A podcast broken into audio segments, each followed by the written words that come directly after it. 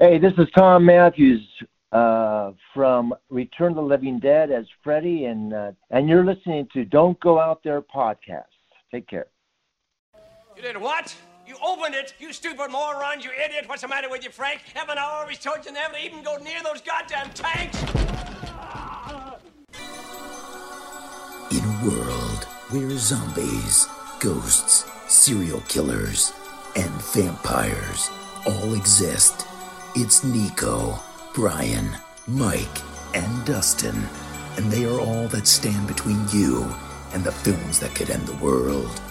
Welcome to the Don't Go Out There Horror Movie Podcast. Welcome back, everybody, to the Don't Go Out There Horror Movie Review Podcast. Just want to thank all our fans and listeners. I really appreciate all support. Uh, before jumping into tonight's legendary blood donor pick, just want to give a shout out to our website, don'tgoouthere.com. We got everything on our website you need to know about this podcast. We got all of our social media links uh, Facebook, Twitter, Instagram, YouTube, and TikTok. Go follow us there. You know, we love interacting with our fans, you know, growing this uh, podcast, and uh, we do that by interacting with y'all. Uh, we also have all of our episodes, our interviews, our blog, our store. You know, all the good stuff is on our website. And, uh, you know, tonight's a blood donor pick. We have a Patreon. It's called Blood Donors. We have the, you know, the tr- traditional reoccurring kind, five, ten dollars a month. You know, we do a lot of giveaways, so I think it's really worth it. You know, we get a lot of fans who ask how they can support us. Uh, so we created that, and with y'all's help, we really make a good product, a good podcast. And uh, we also have like one time donations. Like tonight, if you want to come on our show, you want to pick a movie, we have that option available. Uh, tonight is one of our biggest fans, Jo Larson. She she's a legendary blood donor for a second time. And uh, Jo, why don't you go ahead and announce your pick for us? So, all right. If you guys heard my first time on this show, I told you that my mom is the reason that we're so into horror movies. Um, my sister's here with me, Kasey, by the way. So, uh, we picked the Return of the Living Dead because it was our mom's favorite horror movie. Uh, mom passed away two Christmases ago, so just thought it'd be a cool way to honor her in her yeah. true horror movie fashion. Absolutely. All right, I'll go next, Bryan, real quick. Never seen this movie until you know Jo picked it. Uh, we've had to reschedule it a couple times, so I've had to rewatch it just to refresh my mind. Uh, I think the movie is just okay, honestly. I mean, I have no nostalgia or no attachment to it. Uh, it's an '80s super cheesy movie, but it's got a lot of Friday the Thirteenth alum in it. Some some big names in horror like Linnea Quigley. Um, yeah, been in Silent Night, Deadly Night. Would love to get her on the show one day. Maybe I'll try. Maybe we can make that happen. Maybe me and Bryan can make it happen. Uh, Miguel Nunez Jr. Me, so Demon, them damn enchiladas, and of course, friend of the show Thom Mathews. Uh, it's got a lot of familiar faces, but I don't know. It's just kind of cheesy, but sometimes cheesy is good. Go ahead, Bryan. Well, so this is definitely an interesting one. Um, you know, in just a little history, obviously this only exists because of the Night of the Living Dead being the original, and and apparently R- Romero and uh, John Russo made an agreement that they wanted to make a sequel, but wanted to make separate projects. So, you know, it, it's a very unique to see a, a franchise go this route. You know, Romero agreed that he would drop Living Dead from the title of his sequels, hence the ones we got like Day of the Dead, so on and so forth you know, we we definitely took a different route here. Um, Russo struggled to get it off the ground. I assume due to its different nature of it. Um, you know, Tobe Hooper was even connected to the project at one point. And speaking of Hooper, I mean, I think this is def. I think this definitely goes the same route that Texas Chainsaw Massacre Two route, and uh, you know that whole black comedy route. And I think you either love it or you hate it. Um, but regardless, it, it launches. You know, friend of the show Tom Matthew. Don't go out there.com um, his legendary career and you know an even weirder sequel. So you know, as I've, I've as I've established, you know, I, I, yeah, as I've established, I love the running, the talking, the thinking zombies. Well, I love the running zombies anyway. Um, but here we are, and uh, I'm ready to get into it. All righty. Any more opening thoughts before we jump into it? All right, let's do it. All right, the film starts with text on screen, July 3rd, 1984, 5.30 p.m. Eastern Daylight Time at a medical supply like warehouse. Bert is heading out, and Frank is going to show Freddy the ropes. Frank says he'll see Bert at the barbecue. Frank shows Freddy around, and they pack up a skeleton into a wooden crate. The skeletons come from India. Back to walking through the warehouse, we see dogs for veterinarians, and now we're in a freezer. Frank says we need more inventory of bodies. Freddy looks a bit spooked as Frank jokes around. Now we see a group of teens walking down the street and they want to party.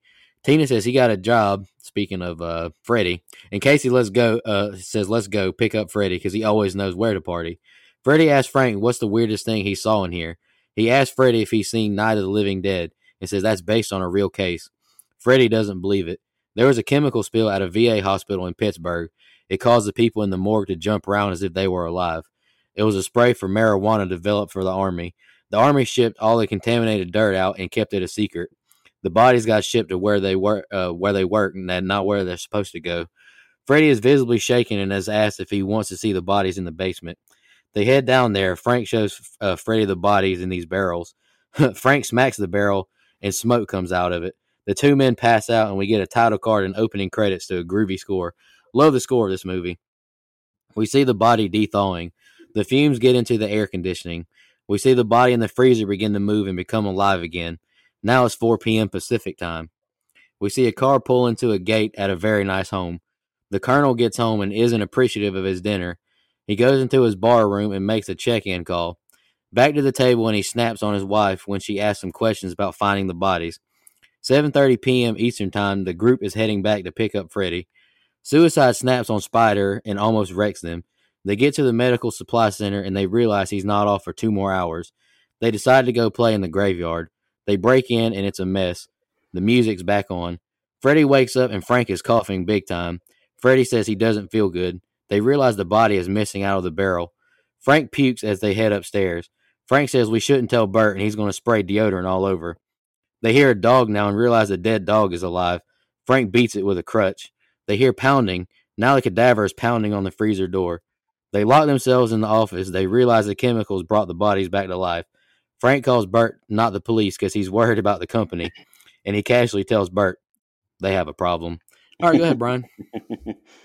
so I thought uh, right off the bat, I thought it was very interesting how we're given like the exact time and date right at the start. Um, you know, that almost sets it up kind of like a documentary style. I mean, I know it's not, but that was an interesting choice. Um, and right off the bat, we get introduced to James Karen's Frank. Uh, rest in peace. He passed away in, in 2018 he's definitely a staple of this franchise and a horror legend himself. I mean, he was in Frankenstein movies. Um, I think a few of these Return of the Living Dead uh, sequels, and Clu Gulager's Bert. He's more known for like some westerns and stuff, and but he got into that into the Feast uh, franchise, which I actually haven't seen yet, but that's in, um, that came out in the early two thousands. And I'm gonna be honest, like you can definitely tell Frank's early acting background, like just in his over the top delivery of the lines he's given. It uh it definitely doesn't seem natural. Um, you know, and this definitely sets the tone for the over the topness, over the top nature. Is that a word? Um, the whole over the top nature of the of the movie for sure. But but uh, I, I think James Karen kind of kind of steals this this first bit of the film here for me. And that's the thing with this movie. It's like serious one minute, then it's like it's fucking around. It's it's such a bizarre, like unique movie. And uh, I'll tell you what, it's definitely one of the earliest meta takes on anything that I can remember. Yes. Um, you know, I do think it's cool how they established this isn't in the Night of the Living Dead universe. Um, that it's different yet the same. Something impressive about that, and doing it ten years before really anybody else started doing it. Um, Freddy kind of reminds me of us. Like if someone, you, people may think you're stupid, but you know, if someone told me there's real life zombies in the basement and Night of the Living Dead was based off of them, uh, yes, please. I mean, I, I would go down there and see them too. Um, you know, and I laughed at him using fucking Windex to wipe the container off. Like, it was so yeah, the whole roll of paper time. towels, like so unnecessary. By the way, I, I, I mean, I use the whole roll sometimes. I'm gonna admit, but like, you know, it's still, still a little bit, uh, a little bit weird to even see him doing that. But uh, um, you know, then he hits it, and we get this like rocking '80s intro. Like, what is going on here? Um, I did think it was a great effect on the skeleton basically melting. Um, apparently, they just used layers of wax and melted the zombie, and that whole glass cracking was just a happy accident. Um, And uh, I don't know. I, for some reason, did anybody else get Caddyshack vibes from this opening scene with uh, with Jonathan Terry's Colonel at his house? Um, by the way, may recognize him from Halloween Three. By the way, but uh, But props this movie though for its set pieces. You know, they, they really look good. They look huge, especially with cemetery. Like this stuff impresses me since there's no CGI to kind of give it that grand scale that you expect nowadays. Uh, but let's spray some deodorant around here, and then he fucking beats a half dog, not not a whole dog, like a half dog. With, I mean, this fucking movie is nuts. Uh, and at this point, I, I, think I love it. At this point. point, and I don't know. That's a question mark. I think I love it. I Go ahead. It's the meta. It's the meta. You love the meta. Maybe. Go ahead. Um, the original opening for John Russo's version was very different. It wasn't until Dan O'Bannon got involved that you have the script and like the screenplay that you have on screen now.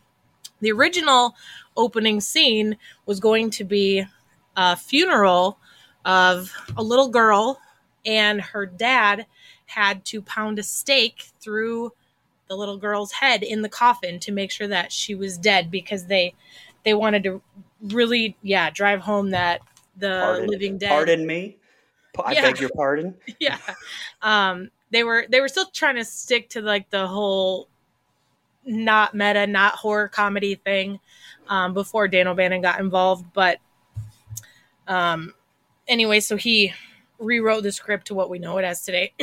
I think personally, I think it's better. I think that's a little. It was different. It was a different version of the franchise, and that's one of the reasons that my mom loved it as much as she did, was because it was just something different, and she right. grew up on those kinds of classic horror movies, style movies, and this one we watched it, you know, four or five times a year for the last fifteen years. yeah. So wow, it's definitely a it's got a different vibe to it, but for good reason. um the at the very beginning where it says based on true events you know it's still like is it really you know it's in the 80s so people are like oh, you can't google it so how do we know i like that they say that they use the cadavers that they have for ballistic testing. Like yeah n- no no i'm pretty sure that's against uh, a whole bunch of military laws. Um when he's talking about the the uh, the barrels aren't aren't going to break because they're made by the military corps of engineers. Anybody who ever ever had military family knows that anything that says military grade on it is just means it's from the lowest bidder promise you that also after he followed up with saying typical military fuck up so he's on one hand saying that they're stupid and on the other hand this is great yeah you're contradicting yourself when uh when frank sprays the Lysol like it's going to do something. They actually had to get permission from Lysol for him to be able to spray that in the movie. Um, I wondered. I wondered if they were sponsoring that. Yep. They well, I don't know if they sponsored, but they definitely had to get permission for it. Hmm. Um, and then the last thing that I have about this set of scenes is when they're in the office. There's like an eye chart in the background, um, and if you read it, it says Bert is a slave driver and a cheap son of a bitch who is going bald too. Ha ha. so oh, wow. like it's like this handwritten eye chart, but if you read it, that's what it says. I, I, noticed the eye chart, but I, I, couldn't see what the, the small letters said. I knew it said Bert is or something. I, I figured they were they were trashing the boss man. All right, uh, back to the cemetery. Spider and Trash converse about dying and she says the worst way would be a bunch of old men circling her, biting her, and eating her alive. Trash rips her clothes off and begins to dance naked with flares and music blaring. Bert is back and bitching at the guys and snaps on Frank about the repercussions of what could happen to him and the company. Bert says in that movie they had to destroy the brain. Freddy opens the door as Frank panics. The cadaver runs out and tackles Bert. They hold the body down and Bert slams a pickaxe into its skull. It doesn't kill it though. Bert saws his head off now, but the body still waltzes around the warehouse, knocking everything over. They tackle the cadaver again and tie it up. Freddy yells, The movie lied about how to kill it. Bert looks out the window and says, The crematorium is still open. Maybe we can go there. Bert asks for the bone saw. Suicide complains how he busts his ass for the group, and Trash says she likes it spooky as she flirts with him. He pushes her away. Casey thinks she sees Freddy walking through the mortuary. Bert walks in on Ernie working on a cadaver, and Ernie asks if he wants coffee. He now explains rigor mortis. Bert asks how long they've been friends. 25 years, he says. He says he needs a huge favor. Bert's guys bring in the cadaver's body chopped into pieces. Bert says they're all rabid weasels. Ernie is hesitant, says take them to the pound. Ernie says it's cruel to burn animals alive. Ernie is very confused. Bert asks if he swears to keep a secret. He shows him the arm of the cadaver. It grabs Ernie's ankle and he falls to the ground. We got a long story to tell you. Chuck is flirting hard with Casey, but she tells him to go choke a chicken. Tina gets the time from Spider and says she's going to find Freddy. He's about to get off work. She rings the doorbell and no answer. Ernie asks, What's in it for me if I let you use the furnace? Freddy and Frank starting not to look too well. Bert tells Ernie he can have whatever he wants as he cuts off the loose fabric on his pants. He says, Let's take care of your problem. He cranks the furnace up and says, Bones burn easy, and the heart is the toughest thing to burn. They load the pieces in the oven. The smoke from the burning body gets into the air now. Thunder and lightning now as it begins to rain. The kids all grab their stuff and run to the car. They complain their skin burns like it's acid rain. The car is not starting now, and they're all pissed. We go under the ground and see the rain hitting the corpses. All right, go ahead, Bryan. so, Linnea Quigley's dance sequence. I, I uh, don't think I would get much argument if I said that it's probably the most memorable part universally, you know, by everyone. This movie. Um, you know, a funny fact about that: the first time she actually did the dance, one of the uh, executives came to the set that day, and uh, the producer freaked out and said, "You can't have pubic hair." What? So they put a mold on her crotch, so there's actually nothing at all there. So I guess that's you know that's what we get here. You know, I, I guess technically it's not full frontal, um, but who the hell edited this? I mean, we go from that back to Frank and Bert like arguing about the corpses and letting the corpse out, and Frank for some reason not even using the pickaxe. It's it's just pure insanity. Um, I do love though how, how they try to normalize you know zombie tropes and and nothing works. Like anybody catch the embalmer being named Ernie by the way? So we have Bert and Ernie owning companies across the street from each other. Apparently Dan O'Bannon was asked about that and he said it was just a coincidence. But yeah, yeah, okay, okay, yeah, right, okay. Uh, and something about Ernie. I mean, you notice in the background some German and some Hitler memorabilia, but it's never really touched on besides besides that uh, World War II a German gun he had. Um, you know, on the DVD commentary, though, O'Bannon does mention that his backstory is that Ernie uh, was intended to be an escaped Nazi in hiding. So I think Ernie is great, though. Um, he's really down for whatever. True ride or die friend right there. Um, he's just like, well, let's go fucking go fucking go in the parking lot and shoot him first. I mean, it's just he's ride or die. Um, little fun fact about Casey, uh, Jewel Shepard. O'Bannon actually met her at a strip club where she worked as a stripper. You know, he initially wanted her in the role of trash, but understandably, she was pretty fed up with being naked for work after after having done stuff like Hollywood hot tubs and Christina just before this, where she was basically nude the entirety of the film. Um, so she suggested actually auditioning for Casey since she liked to party. And uh, after this, though, Shepard kind of got typecast and went back to doing stuff like Party Camp and Hollywood Hot Tubs too. So she's actually a writer now. Just a little fun fact there. Um, you know, and, and Nicoh brought up Spider and Suicide, and uh, both of them actually being in uh, Friday Thirteenth Part Five. And uh, the actor that played Scuzz, Brian Peck, the only person that played in all three Return of the Living Dead movies. So that's a little something there too. And lastly, you know, and and not that literally any of this even remotely resembles realistic. Honestly, it's borderline comedy, like I said, but could they have just chosen to have it like raining before the exact second of the smoke rising from the cremation chimney? Like, I mean, just just come on, please. Anyway, go ahead. That's what made it rain. You want to go first, Case? Yeah, I'm gonna kind of piggyback off what you said there for a second at the beginning. Um, you said it was interesting that they had date and time stamps kind of throughout the whole course of it, and that was something that I picked up on as well. This most recent time I watched the movie, um, looking at the clock in the back of the mortuary when they're like looking at the weasel rabid weasels or whatever the hell they were calling it. And you can see the clock and they're trying so hard to keep that time frame accurate throughout the entirety. So i think that's why they jump from scene to scene is to give some time in between this is what's happening at the which is funny oh, gotcha. resurrection cemetery and then gotcha. again back at the mortuary so i think that's one of the things that caught my attention kind of analyzing the film in a different fashion than i've ever done before other than just kind of nitpicking at it like why did they put that in there that's so dumb um the other thing that i noticed that kind of caught my attention was um, in the mortuary when they are initially talking about the rabid weasels, or not the were they in the mortuary or were they in the morgue? Which one was it? They were in the embalming room. Embalming room. Okay, the embalming room. When they're in the embalming room talking about it, um, the choice of gun and that it was just like readily available for him. He just all of a sudden had it. Um, I thought that was very odd, but I didn't know your fun fact about him having previously but kind of been in that. He tried to kill Bert with it when Bert walked, When he walked in initially with the headphones. Yeah, when he had the headphones on. Um, I just have a couple things about this set of scenes. Um, this is actually the first movie ever to talk about zombies eating brains. So this There you go. set that standard for future horror movies, future zombie movies. And pop culture because everybody says brains. Yep, yep. Um, bumper sticker that says that. yep.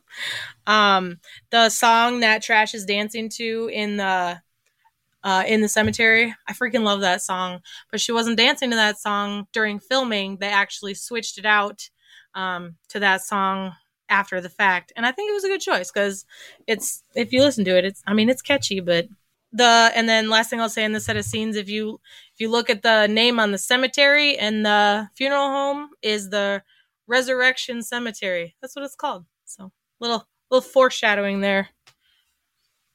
Foreshadowing to a pretty decent Halloween movie coming in the next few decades. Oh, never mind.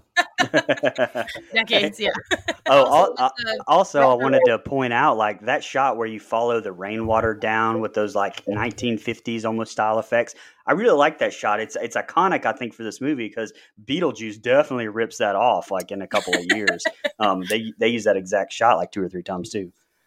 In the in the cemetery also they rented every available headstone and um all that kind of like decor that they had there the, out of hollywood they rented all of it and they ended up having to additionally make more as well Because Wow. Dan O'Bannon wanted the cemetery to look extremely full. and Which it did yeah, no, I think he I think he really He pulled it it. off. Yeah. It's a cool cool shot for sure. Yeah, I really like that uh, rain going into the ground uh, shot as well. Uh, Bert thinks they're home free, and he thanks Ernie for his help. Freddie says he's really sick, and Frank says he is too. They tell Bert of the gas they breathe in when the canister leaked. Frank runs outside, throwing up, but they pull him back inside. Ernie calls for an ambulance. He tells them two men are poisoned. Casey asks the group if they hear something. We get slow mo shots through the graveyard, and we see the corpses emerging the graves and crawling. The convert the convertible's roof leaks now. Tina walks through the warehouse calling out for them to no answer. She goes into the basement now, still looking for Freddy. She sees the open canister and she hears a noise and turns around and a zombie chases after her. Brains, it says. Tina falls through the steps and hides in a closet. The zombie tries to use a chain and pulley to rip the door open. Suicide yells out for her and they hear her cries. The zombie bites into Suicide's head. More brains, it says, as the group runs away. The paramedics show up to the funeral home. They examine Freddie and Frank and they look terrible pale skin and orange tongues. They can't hear anything through their stethoscopes. No blood pressure or uh, and no pulse. Spider nails the door shut and they run out the warehouse. They're back to the cemetery now and they hear a loud howl. They see a skeleton climb out the grave and all take off running. More more corpses emerge from their graves.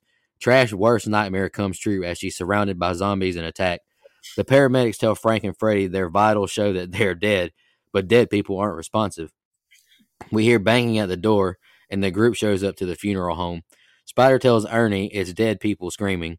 Chuck and Casey hide back into the warehouse as zombies chase them. The paramedics go outside and hear the screaming. They get into the ambulance and they turn the lights on, and the guy up front is swarmed by zombies, and the guy in the back is overtaken.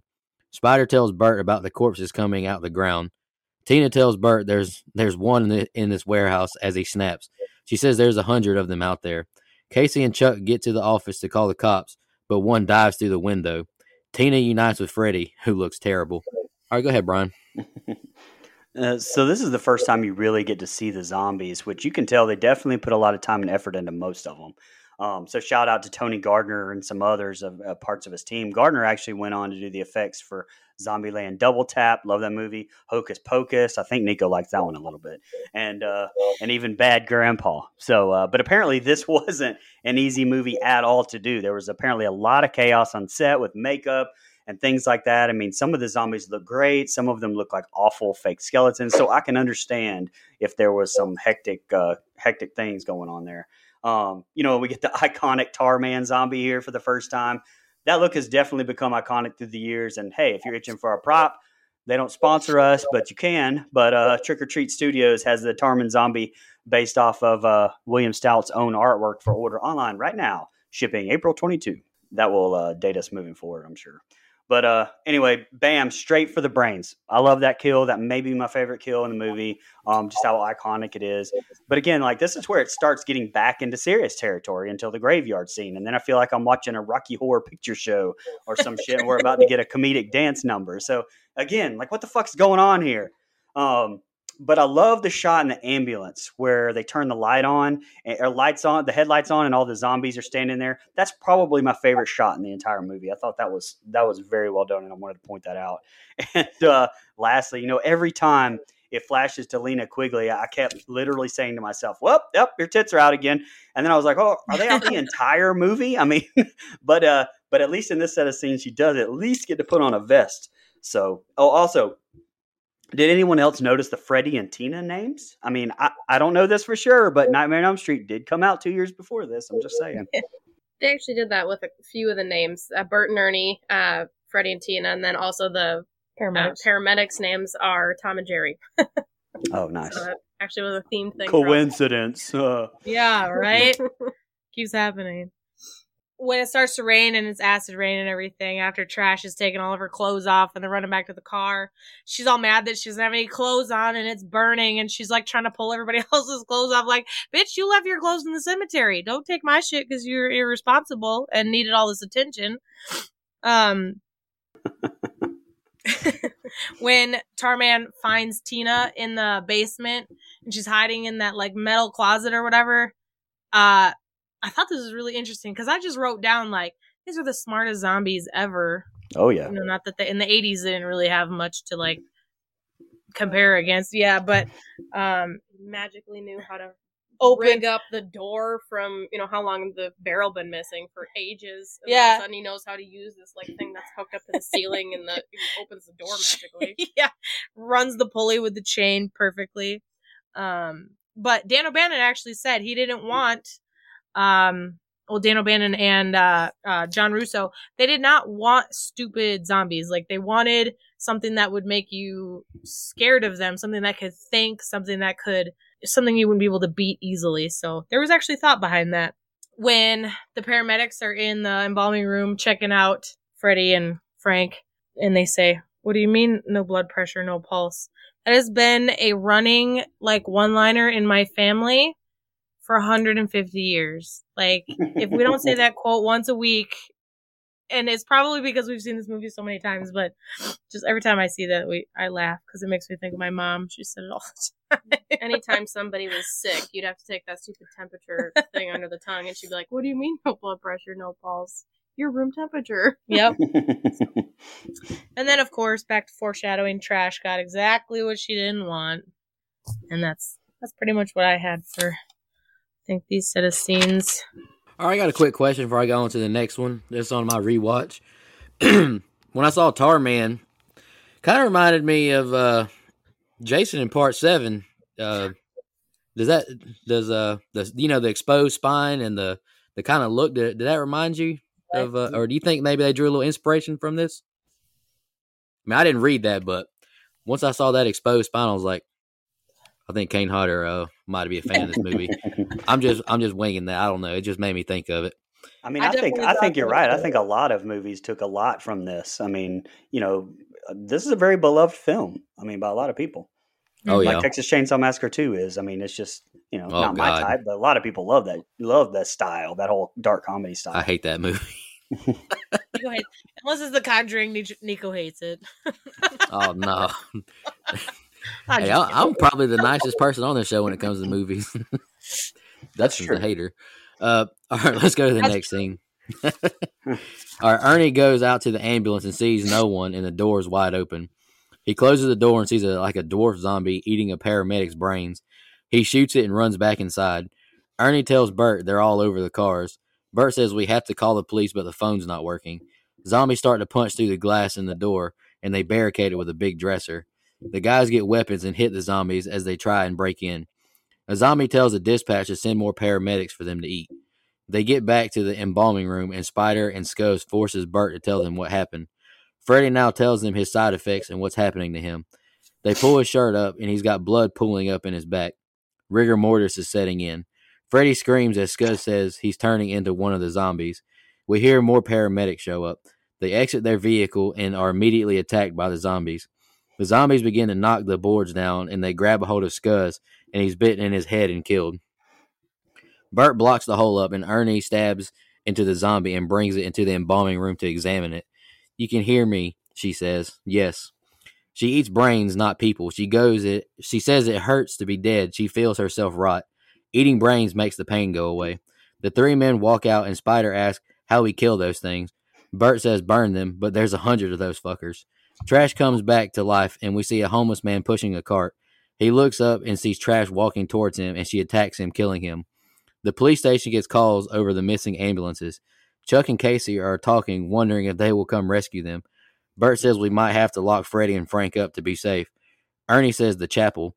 The two men scream in agony as they are carried into the chapel. They set them down softly on the carpet. Tina says she's not leaving Freddy. Ernie, Bert, and Spider leave her with them. In the next two scenes are the ending. Go ahead, Bryan. And maybe maybe it's the soundtrack that makes it so cheesy right here, especially during the scene where they're trying to reinforce the funeral home. And I mean, without that, it more resembles Night of the Living Dead. And maybe that's why O'Bannon made the choice with that to kind of separate it. I don't know. But shout out to those effects with the uh, with the zombie eating that ambulance driver's head. But then we get what what you what you were talking about earlier, Jo, with the smart zombies. I mean, the dude gets on the fucking radio and says, "Send more paramedics." I was like, "What?" I mean, I, anyway, I don't. I mean, I just full of good-looking zombies, but then that woman corpse that they have like tied up. Hell, for the for 85, that looks pretty good. But having the conversation, this whole thing kind of this whole set of scenes is really where the movie kind of starts to lose me. Um, and I don't really understand what's happening here. Like besides a cool shot of the trash coming back out of the mud, uh, what did did they take the time to bury her too? I mean, and she's back back naked again. But uh, like, what what's going on? Like, she's got this makeover too. Like, not like a disgusting zombie with torn flesh. Like, it's a miracle. I don't know. It's what the fuck's going on in this movie? I don't even know. And uh, this is as good a time as any, I guess, to tell you that Dan O'Bannon kind of claims he was surprised at how many women were in the initial audience, and joked if he'd uh, if he'd had such a large female following, he would have shown Freddy naked as well. so. Hey oh, you want to go first, case? Sounds yeah. Um, so in this set of scenes, definitely the the scenes where you see the zombies starting to eat the brains, what kind of stuck out to me is the fact that they never finish eating the brains. They take like one or two bites and then move on and like run away to a new person, but the dead person is still sitting there eating or like dying and then all of a sudden becomes a zombie. Um, I do love the the scene where they do send say send more paramedics. I thought that was very creative and kind of funny to me. I thought it was just a different twist on a series of this kind of a movie, you know, why why would zombies all of a sudden know how to talk? Same thing with why would, you know, a canned zombie all of a sudden know how to operate a door and a pulley system. Just the strangest little things that made it a little bit and more entertaining for me to watch. Um, when they do have the lady kind of chained to the table, um, this is one of the scenes that um, is kind of funny for us from an outside perspective. I didn't know this until recently. There was a bunch of people underneath the table operating her arms and her head and the spine, um, trying to move it as they had that. It was in like an animatronic stage. It wasn't like like you said CGI. It wasn't back there back in the day. Um, so I thought that was pretty interesting that they had like four or five people underneath the table trying to operate it all at the same time. Um, and she had just the most awful looking boobs. I wish they could have made those looking a little bit better, maybe, but they were just some nasty ass. case she's decomposing. oh, they were hucky. Um, and then the spinal fluid definitely was an interesting side of it for me. You know, the that fact was... that she's still leaking spinal fluid after what? How many years she was probably dead? Lord knows. That was a good touch, though. I'm like, ew. so let me just rewind a little here. I uh I took my original notes here back in September, pre COVID, when we were gonna originally do this. And I'm like, I'm looking at my notes trying to decode what I was talking about for this scene. All I wrote down was midget zombie. I'm like, what did I mean? No idea. So I have like during the rewatch, I'm like, oh yeah, there's a midget zombie actually eating one of the paramedics. Okay, that makes sense. I'm just like, what did I write? um, when you see the first skeleton pop up through the dirt, um, a lot of people don't know this. That's an actual real human skeleton that they had to run animatronics through the spinal cord, because um, obviously there's no mask to hide the animatronics. So, but it was a real human skeleton. They bought it from a um, not a medical supply f- facility, but like a university Yeah, or something like that. So yeah, something that does medical, uh, yeah. sci- like scientific research or Yep. whatever. And then like when they're kind of like what you were talking about, Bryan, when they're boarding up the funeral home, and there's like this '80s montage music, like John Cusack's gonna come out of the background. Like I get it, it's horror comedy, but what are we doing? And the song Right. in the background, if you listen to it, it's it talks about like the living dead and stuff. Um, and then so when in their when they're back in the uh in the embalming room, and Scuzz pulls a switchblade on Ernie. Like, does anybody else think that the switchblade is just like the unofficial weapon of the '80s, and Oh, yeah. everybody has them? Especially if you've got if you're punk if you're like a punk Yeah. rocker guy, you know. Yeah, Yeah, you absolutely. Switchblade. Everybody's got a switchblade. It like came back from the fifties, like with the greasers. The greasers had yes, it. yes. Um, and then last thing I had for this set of scenes is the um the pipe that Bert has when he's like beating off all the zombies. Beating off, no, beating the zombies off with the pipe. Pause. You know, none of it sounds good when he's hitting the zombies.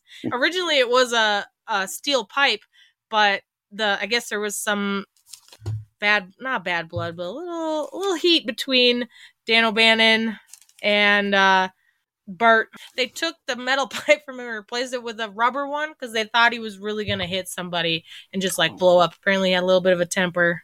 nice. Goodness. Me and him would get along. The old switcheroo. All right, y'all. Here's the ending.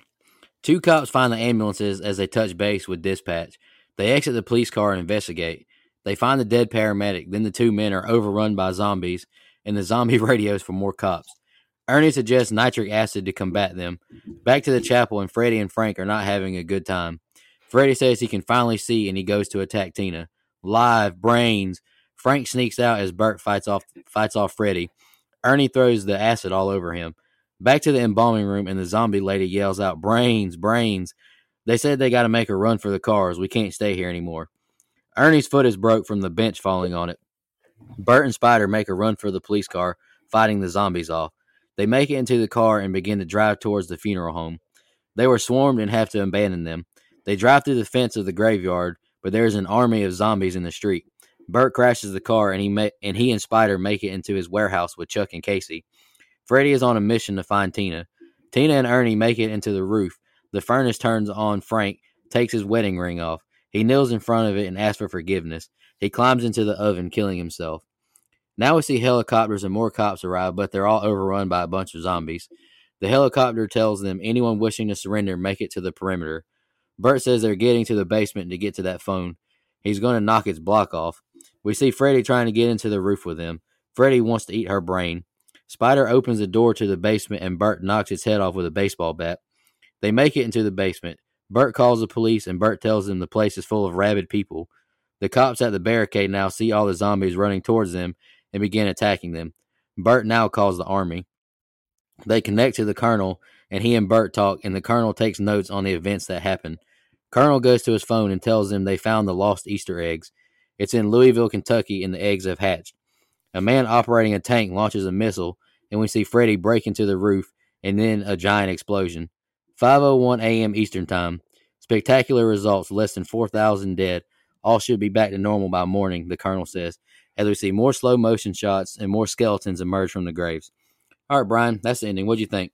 Uh, yeah, it, it was interesting. Um, I, I love the scene with the two cops. Uh, right up until we get Sid more cops again. I was just like, really? I mean, but you know, the effects with Freddy dying. Finally, I, I think Mathews does a tremendous job. Um, also, I don't know if you noticed this or not, but on the back of Freddy's jacket in the theatrical version, the words "fuck you" are displayed. But uh, and after realizing that the shot couldn't be used in case it was ever shown on TV, which was used to be an issue, I guess. But uh, you know, a second jacket was made that says television version and can be seen in the TV version of that movie. I thought that was that was funny. That's a nice little touch. Um, and Ernie, you dumb motherfucker! Like he's trying to nail sh- shut the doors as Freddy's busting through the middle of them. Like what? And then he breaks his foot doing what? Like I don't even. I was like, what is going on? Um, that and the brains corpse on the table cracked me up because she was just like brains, brains, brains, brains, brains, brains, and like it got a little bit, got a little bit funny, a little bit actually there. And you know, Thom talked about this a little bit in his interview with us, and and how they wanted him to come back for part two, and he was like, "Uh, what? I'm dead." Um, but this whole scene with Frank and the cremation oven, that was actually James Karen's own idea. Um, understandably, he didn't want to be full zombie in the LA rain. I get that. That's totally understandable. Um, and it was his move um, to take the wedding ring off too. So I, I, think he did a he did a good job. Um, now the ending, I'm a fan of, you know, except for the artillery specialist using hot dog for the H in phonetic alphabet. I was like, are you fucking kidding me? Hot dog is the H? Okay, all right. All three um, letters were wrong. None of them were right. but the hot dog is the one that stood out to me. It's a little dramatic, yeah. and uh, the, the you know then we get the same recycled shot of that whole CVS looking skeleton that we got earlier. You know, and admittedly, I haven't seen the others. Um, so how does this continue? Like, how does this continue with Thom Mathews and them coming back? Does this or and they've blown up this entire town? Like, have you guys seen the the sequels? Yes, I don't remember like the continuity. Continuity. Wow, continuity. Mm-hmm, mm-hmm. That's the word. Yes. no, I don't remember either. I don't remember. Anyway, go ahead. Go ahead. So the send more cops thing definitely was com- comedic to me. It was hilarious. I do love the fact that the the zombies let the cops get out of the car, wait long enough to investigate, so they were far enough away from the ambulance or from the cop car to the ambulance that they could get bombarded. I thought that was pretty interesting. Um, and then the next kind of switch over was you know knock the block off that was definitely a hilarious scene to me just because they sawed the head off of the first one why do we think that's going to help with the second zombie not a clue why they decided that that was a good idea maybe just to kind of fix it but then there was a whole nother body in the basement that we've seen them come back at this point. How do you know this one's not going to come back? Um but they didn't seem to think about that and not one person in that whole scene is watching the body that's laying on the floor which is suicide i believe. And they're just focused on just the phone call and it was just a, a, a, frustrating scene for me to watch. I was like you guys have been worried about this the whole time but aren't paying attention to the one guy behind you? You're that moms. you're locked in a room with. Right. And then the, the whole ending definitely had a a Resident Evil feel for me. That's kind of yeah, how I feel like it, it, ended, but then we're gonna bring it back because everyone here is a moron and didn't listen to the person that just told them what happened. Good point. Um, so Bryan pretty much said everything I was gonna say, so I'm not gonna repeat it. But um, a couple things the the half corpse on the table. So when it was originally created by Tony Gardner, he did not want the nipple shot. he actually had it and like a nightgown, um, and apparently there was a lot of arguing back and forth, um, and we ended up with nipples. So why not? well, I mean, there was like there was a big question about like, is it going to change the ratings? She's not a real person. This whole thing. So, um, Frank's death. I really like Frank's death. That yeah. He, and I like that he came up with it. That and took the wedding ring off and hung it on the little thing. I thought that was a, a good touch.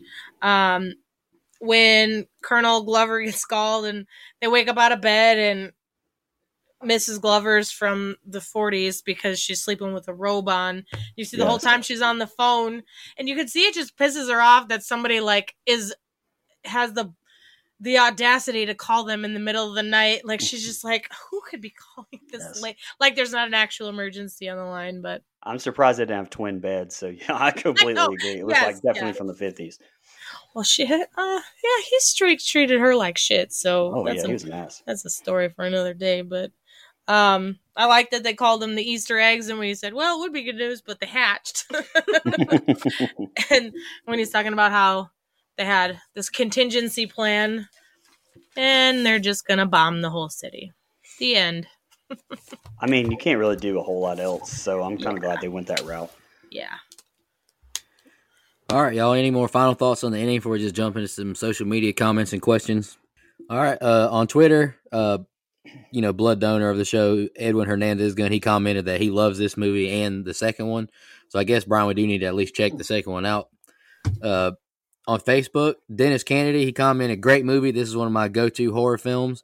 Uh, he he also commented, "This is a very good one to give someone who's new to horror." I'd probably agree with that. Mm-hmm. And Jo, congratulations! You finally picked a movie that Kevin Potoff likes. He hates Yep. everything else we've done recently, You're the only one. and he Out of 180. Yes.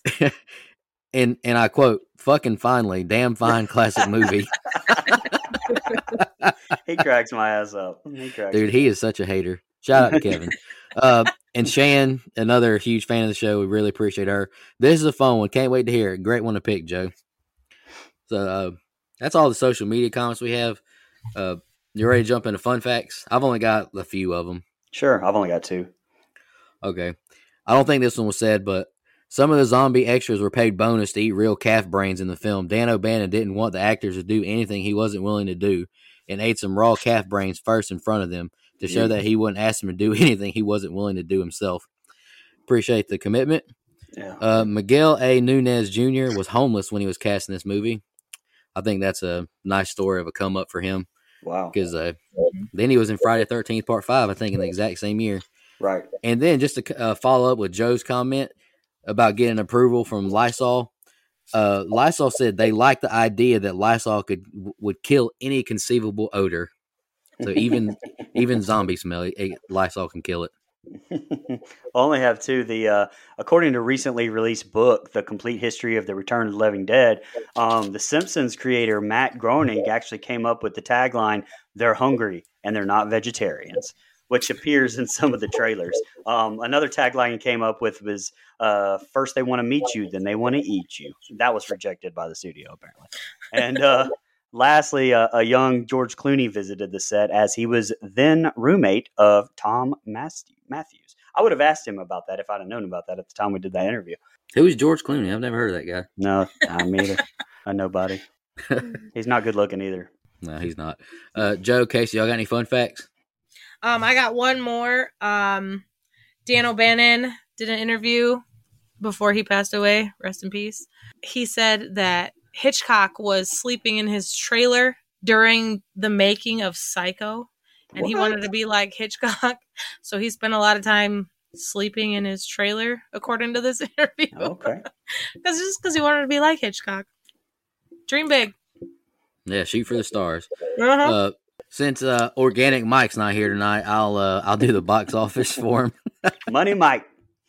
The budget was estimated four million dollars according to IMDb, and the gross was fourteen million two hundred and thirty-seven thousand eight hundred and eighty bucks. Wow. Okay. So, ten million dollar profit. That's nothing to scoff at, especially in eighty-five. exactly. Mhm. It's a lot of money. Yeah, exactly. All right, uh, it's time. Favorite kill, least favorite kill in the rating. I Jo have one more Kasey. fun fact. I lied. Sorry. No, uh, go no, ahead. it's, it's it's too late now. We're, we're moving. I'm just kidding. Uh, Thom Mathews went and pierced his ear for this role because that's what his character uh, description was in the script because he didn't know that you could have a fake one. So he, No. he for real pierced his ear. wow. Something That's- else I wish I would have asked him about. Yep. Real commitment. All right. Sorry, Nicoh. Go ahead. What were you going to? no, you're good. You're good. Shout out to Thom Mathews, friend of the show. Check out the interview at Where to Bryan. Don't go out there. there.com. That's right. Uh, no, it's rating favorite kill, least favorite kill. Uh, Jo, Kasey, I want to go first or last? Ricky Bobby style. Last. All right, I'll. I'll just go first. Then I'll read Dustin's. How about that, Bryan? Then you can go. Sounds good. All right, my favorite kill. I chose suicide. Love the tar man biting his head. I just thought it was a good little pop. Uh, I wish we would have got more tar man in this movie. Honestly, uh, least favorite kill. I chose trash. Linnea Quigley surrounded and killed. I mean, there was a lot of surrounded and killed movies, but she's a legend, and uh, I just picked her. Uh, all right, my little summary. I acknowledge this as a classic and a horror fan's favorite. However, I just think it's okay. Uh, not a big fan of the zombie genre of horror, and this movie is pretty damn cheesy. Some of the cheese is okay though. Some of the effects look good, some not so much. The kills aren't great either. I'm not a big fan of that. Uh, I already said this earlier, but as a big Friday the 13th franchise fan, I love seeing Thom Mathews and Miguel Nunez Jr. Great music throughout the flick. It's not terrible, but it's just not personally my cup of tea. I gave it a, a five and a half. And let me pull up Dustin's rating and I'll read his off real quick. He said, I gave it a five and a, a five and a quarter. This type of intentionally cheesy 80s horror annoys me unless executed flawlessly. And this one just wasn't. It didn't work for me. It had some decent laughs and it has the great Thom Mathews, but it's on my I won't intentionally watch it again list. Sorry, Jo. Still love you. You're one of my favorite listeners. Um, so my favorite kill, I've already said it was suicide as well. I just I thought it was just one of those iconic kills. My least favorite kill, I I think I picked I picked the hobo. You know, I think he was killed by uh, trash, the zombie trash. But I was so that was at the moment where I was like, "What the fuck is going on? Why did she, what what's?" And so I don't know. Maybe I missed it. I don't know. But that's what I picked for uh, my least favorite kill as far as my rating goes, uh, I actually like a lot of a lot of this movie. Um, it's fun. Uh, I can I can definitely see how you could sit down and, and have some fun with it. I definitely want to kind of catch the second one um, at some point and make it a, a, a priority to watch that. Just because you know Thom Mathews is back, and I kind of want to see what they did with this. I kind of want to see where they went with it. Um, I actually gave it a five point seven five as well, um, just because you know I really I like about half the movie, and the other half kind of goes a little bit too too cheese for me. And so, uh, um, yeah, five point seven five. That's not bad. Go ahead. My least favorite kill was also suicide, which I think is hilarious because it was actually one of the most iconic scenes in the movie, as well as a lot of everybody's favorite kill. Um, but for me, it was just I don't know. I didn't like it. wasn't that good to me. But I'd had a really high standard up for movie kills at this point when I started watching this. I grew up from the age of four watching horror movies with these crazy people ahead of me. Shout out to mom. Shout out to mom and my brothers and my dad and my sister for you know teaching me the ropes young. You know, growing up with you know the, the scariest of the scariest. This one just to me didn't seem that awesome. Um, but I get it for its time. It was probably very iconic. It's time. She was born in the '90s. Unbelievable. Uh, but okay, I've watched quite a few movies over the decades that I've. She's the baby of the family. Uh, my favorite, um, my favorite kill was trash, just because it was so much foreshadowing. You kind of already knew ahead of time that that's really what was going to happen to her, just because she was such a, a, horrible character in the film. Not that her acting or anything was like that, but I just I didn't like her character. She frustrated me, and she just is kind of a moron. Y'all ain't never get Lene on this show. I just I didn't like the character. I didn't know what to say. I didn't like her. um, so that was where I came from. Um, for my rating, um, I'm rating it an eight out of ten on my scale, just because it means a lot to me. This movie is so much fun to watch. It's not necessarily a classic like scary movie, but I also grew up on scary movies. So this one for me, the com- comedic relief was awesome, which is where I gave the eight out of ten. Okay. All right. My my favorite kill was Frank again, just because I like that it was his idea. He didn't want to be, he didn't want to turn into a zombie. I love the fact that he took his wedding ring off. It just that was that was my favorite one. Mm, my least point. favorite was Suicide, also, but only because I think he deserves some more time on screen. Like, like he got killed off so early for being like the baddest, you know, of the friends. Like, you know, and he's like six seven in real life. Like he's just this huge dude, and then he's like the first one to get killed off. I'm like, he deserves take the alpha. Take the alpha out early. Jail oh, rules. They, they yeah, they sure did. Um, just because I thought he deserved a little more time on screen.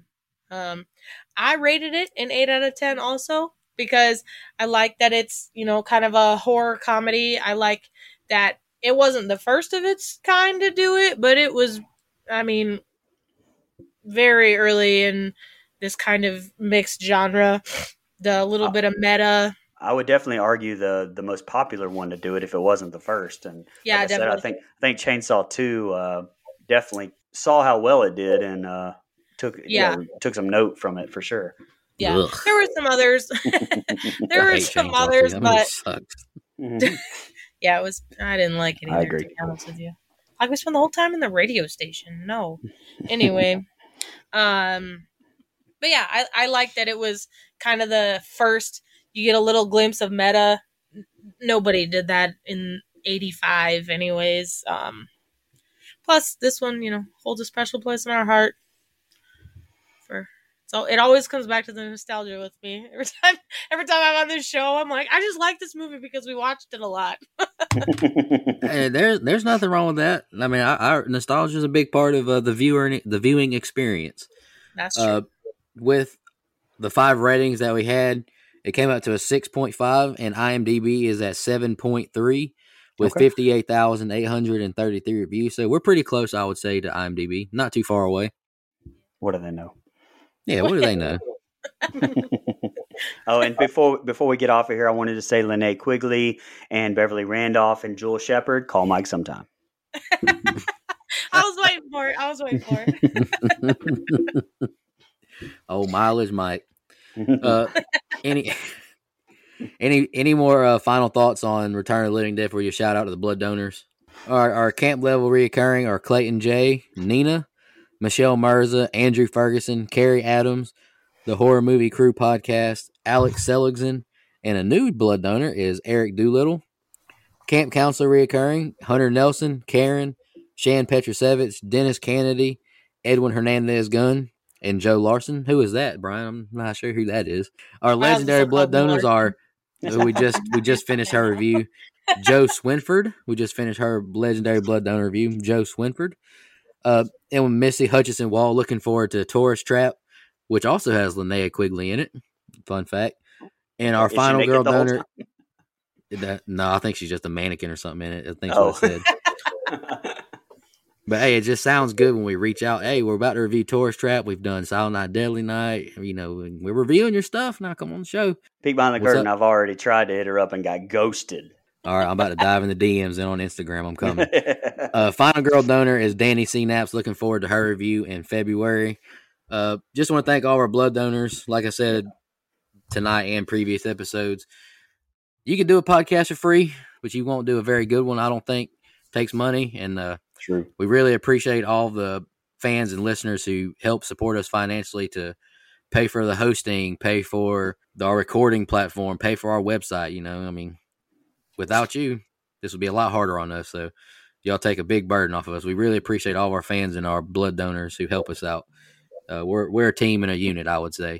Uh, any more final thoughts before we get out of here, Jo, Kasey? Really appreciate y'all. Y'all are yeah, y'all are awesome. Yeah, thank y'all so much for coming on, for your support, for everything. Please come back. For those of us who don't know, how do we become a blood donor? Go ahead, Bryan. This is this is all you right here. this, is where you shine. Just visit uh, don'tgooutthere.com and you click on donate. Well, I'm not, and I had just written down because this was so much fun, and I love listening to your guys' podcasts and um, everything you. that I do. I kind of do, whether I love it or hate it. If I don't like it, I won't do it. You know, I just won't. Um, so this is one of the things that I find very entertaining. It's fun to do, um, and my original thought with uh, Jo, I call her Rosie, but Jo, um, was to do my Bloody Valentine and okay. um, I'd heard that that was one that hadn't been done on the show before, so I was thinking maybe making a donation and getting my own vote on the movie. Getting you a solo show. Yeah, time out, time out. The the new one or the old one? Uh the new one with uh, Jensen Ackles. Oh, I, I, I actually like that movie. It's pretty decent. Yeah, he's very tall and very funny. well, yeah, uh, let's come on, come back on. Let's do it. Yeah, we'll make we'll make time. I mean, the next couple months are booming, but fuck it, we'll make time. Valentine's Day, man. Uh, we, we need to do a bonus. I mean, I'm just all right. Anywho, uh, let's get out of here. Jo, Kasey, appreciate y'all. Thank you to all of our blood donors, and y'all have a good one. Happy New Year. See ya. Bye.